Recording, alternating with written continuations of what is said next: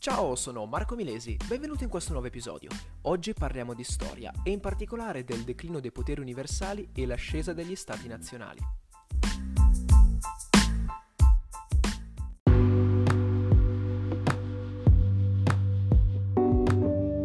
L'ultima volta che ci siamo lasciati dopo aver parlato di storia avevamo parlato della crisi dell'autorità papale. Infatti tra il XIV e il XV secolo abbiamo l'autorità papale che entra in una, in una fase di indebolimento a tutti gli effetti, causata, causata, principalmente dal trasferimento della sede pontificia nella città francese di Avignone. Ricordiamoci che questo trasferimento avvenne nel 1309. E fu proprio questo trasferimento a porre il papato di fatto sotto l'influenza della monarchia francese iniziando il cosiddetto periodo della cattività avignonese, più di 70 anni, fino al 1377, anno in cui Papa Gregorio XI decise di riportare il papato a Roma. Tuttavia, alla sua morte, il clero si divise. Infatti si divise e vennero eletti due papi diversi, ovvero eh, Urbano VI, eletto dal conclave, che era favorevole, che era favorevole a Roma, e invece Clemente VII, eletto dai cardinali francesi, che riportò la corte ad Avignone. Questa crisi, potremmo dire a tutti gli effetti, questa eh, divisione portò al grande scisma, allo scisma d'Occidente, che andò avanti fino al 1417, quindi scisma d'Occidente dal 1378 al 1417. Questo scisma, come abbiamo detto, va avanti fino al 1417 1417 e in realtà un po' prima, sin dal 1414, eh, si avviarono i preparativi per il concilio di Costanza, che appunto andò dal 1414 al 1418, che portò all'elezione di Martino V, di Papa Martino V, che ristabilì la sede a Roma nel 1420. Da questo momento in poi i papi si impegnarono a riorganizzare lo Stato pontificio per trasformarlo in un'entità territoriale che fosse in grado di influire sulle vicende politiche italiane e anche europee. Tra queste riforme che ci furono, perché ovviamente per cercare di ristabilizzare per cercare di riorganizzare proprio lo Stato pontificio servivano delle riforme. Tra queste principali riforme abbiamo delle riforme di carattere amministrativo, quindi eh, tutta la parte di amministrazione venne centralizzata e governata attraverso il cosiddetto nepotismo, ovvero eh, l'atto eh, in cui i cardinali nominavano come loro successori i loro nipoti, da qua nepotismo. Eh, ci furono delle riforme anche del sistema fiscale infatti era basato sulla vendita dei cosiddetti benefici ecclesiastici e sulla riscossione delle decime. I benefici ecclesiastici erano delle mh, mm, proprietà fondiarie piuttosto che dei beni immobili che, eh, che, venivano concessi ai chierici in usufrutto per le loro funzioni, per, le loro, per i loro servizi alla Chiesa e invece abbiamo detto la riscossione delle decime che erano queste tasse sul patrimonio di ogni cittadino che erano sempre da versare alla Chiesa. Inoltre venne riorganizzata anche la rete diplomatica che fu rafforzata attraverso la nomina dei nunzi che erano a tutti gli effetti degli ambasciatori della Chiesa che lavoravano presso le corti dei sovrani europei. Roma divenne di nuovo quindi il fulcro del potere papale, era sede di una corte aristocratica fedele al Papa e subì anche molti interventi urbanistici che ovviamente cambiarono l'aspetto della città. Grazie al mecenatismo dei papi, Roma conobbe una grande stagione di fioritura sia artistica che culturale Cos'era questo mecenatismo dei papi? Era anche qua l'atto dei papi di ospitare degli artisti piuttosto che degli scultori, di persone insomma di grande pregio che avevano un'abilità particolare dire guarda io ti finanzio quest'opera, ti ospito eh, e in cambio tu appunto mi dedichi un ritratto, mi dedichi una scultura e così. Quindi questo era il mecenatismo, un po' come le foresterie del giorno d'oggi con i giovani atleti promettenti. Tuttavia ci furono comunque dei, potremmo chiamarli fermenti, delle divisioni all'interno della Chiesa. Infatti la corruzione e il degrado morale all'interno del clero favorivano purtroppo in molte parti d'Europa la nascita di molti movimenti di riforma che rivendicavano il famoso ritorno alle origini evangeliche, un po' come i movimenti eretici. Infatti i vari movimenti ereticali più significativi furono i Lollardi in uh, Inghilterra, che erano riuniti attorno alla figura di John Wycliffe, che eh, rifiutavano la gerarchia ecclesiastica e riconoscevano come unica guida le sacre scritture, e gli Hussiti, che erano in Boemia, che rivendicavano la riforma dei costumi ecclesiastici e la necessità di tenere i servizi di culto nella lingua locale.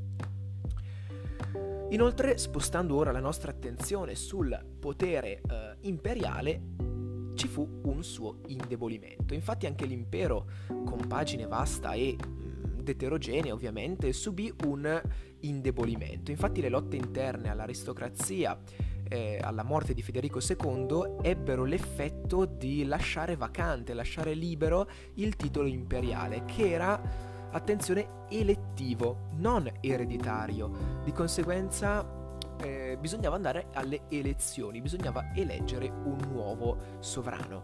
Eh, di questa situazione approfittarono in particolare i principi germanici che sfruttarono questa occasione per aumentare la propria autonomia. Rodolfo I d'Asburgo venne eletto imperatore, consolidò i suoi domini in area tedesca e trascurò però i territori non germanici.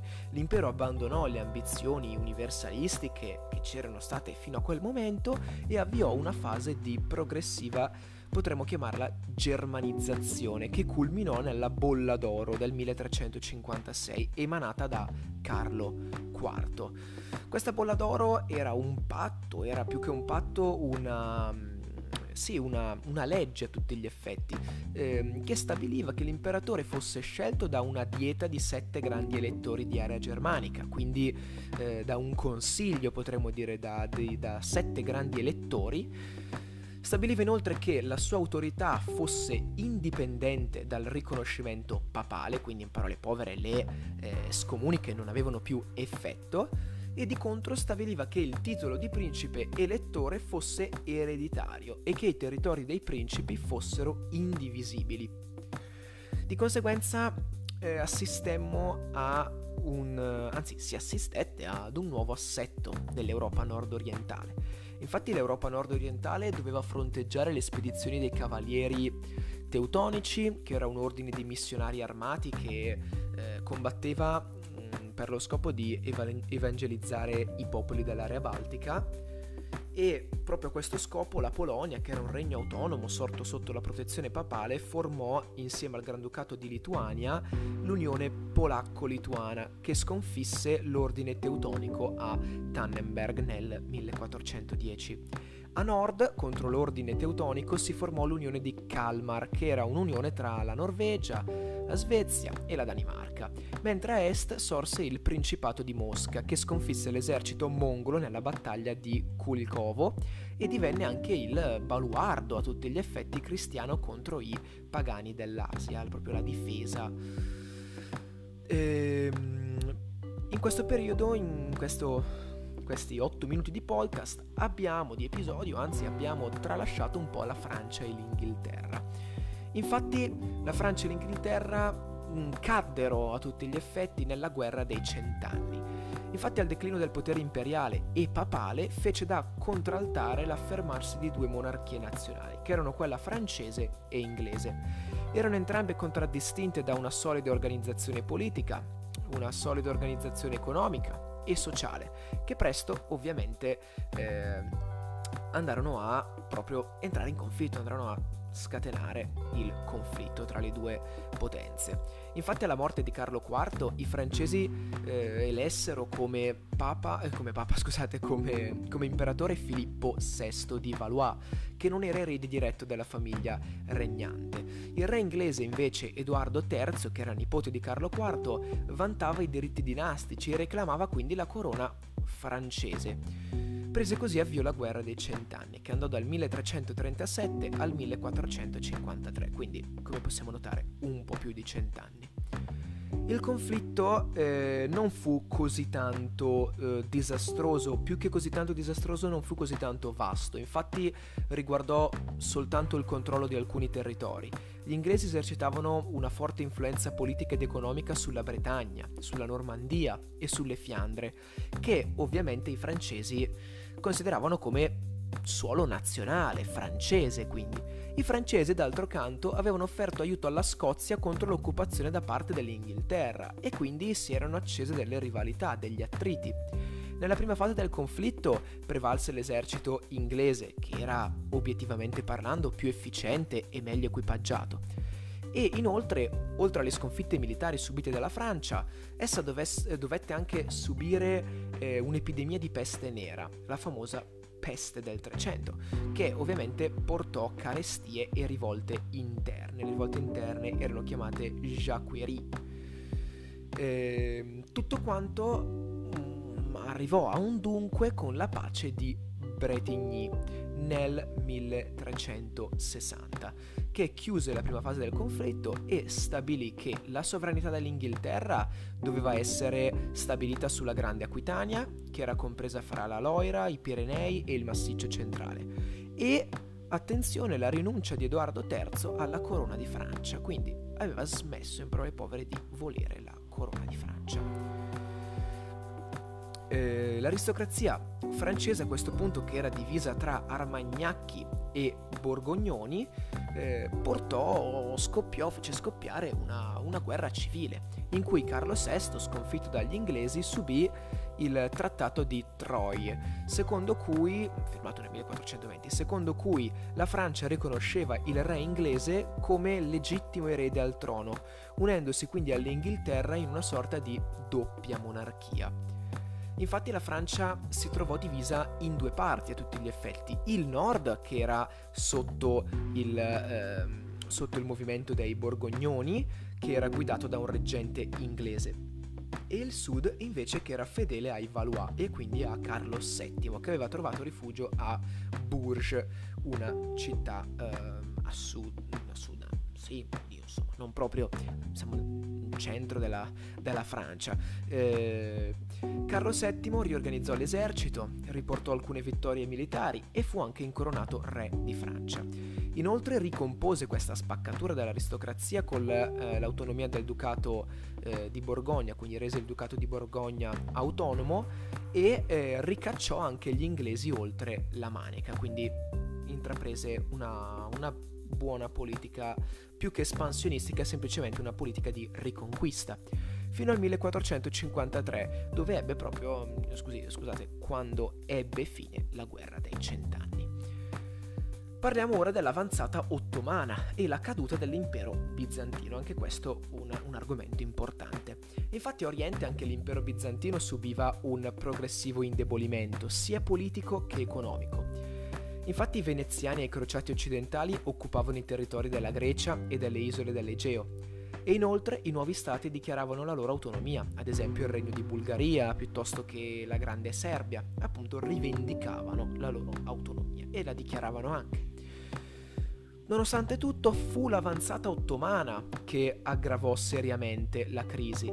Infatti, gli ottomani, guidati dal principe Otman I, si stabilirono nel nord-ovest della penisola anatolica e in pochi anni giunsero fino al Mar di Marmara. Successivamente si spinsero anche alle porte d'Europa con la conquista della Bulgaria, della Macedonia e della Serbia. La conquista ottomana eh, di, Co- di, Costantinopoli fu però ostacolata eh, in Asia dall'avanzata dell'esercito di Tamerlano, che alla sua morte eh, fece sì che il regno venisse diviso, eh, venisse proprio sgretolato. Il suo regno che aveva, il regno che aveva fondato questo Tamerlano si eh, si sgretolò a tutti gli effetti e gli ottomani posero sotto assedio Costantinopoli che capitolò quindi che venne rasa al suolo il 29 maggio 1453, anzi più che rasa al suolo venne semplicemente conquistata, però venne anche messa proprio sotto assedio. Quindi l'impero romano d'Oriente ebbe ufficialmente fine il 29 maggio del 1453. Dopo la conquista di eh, Costantinopoli, eh, l'impero ottomano fu, consoli- scusate, fu, consolidato da Maometto II attraverso una, poli- una politica che prevedeva l'inserimento delle, di funzionari non turchi nell'amministrazione e inoltre prevedeva la libertà di culto, quindi passo in avanti fondamentale. La forza dell'impero ottomano in tutto questo risiedeva in un esercito che era molto efficiente, era dotato di un corpo speciale, eh, ovvero il corpo dei giannizzeri, che erano dei prigionieri di guerra addestrati a una disciplina durissima e molto fedeli al sultano, che nel corso del tempo eh, questa, questa questo gruppo, questo corpo speciale, assunse anche una notevole influenza politica. Il successore di Mometto II, che è Bayezid II, si dedicò al rafforzamento dell'impero. Infatti, grazie a lui venne riorganizzato e, eh, e venne unificata l'amministrazione, uniformò anche il sistema fiscale e rilanciò l'economia. Inaugurò anche un periodo di tolleranza, così da far convivere le diverse comunità che componevano l'impero. Detto questo, è finito il capitolo eh, appunto sul declino dei poteri universali e l'ascesa invece degli stati nazionali. Grazie mille per aver ascoltato questo podcast, anzi questo episodio. Ci vediamo appunto nel prossimo episodio. Ciao!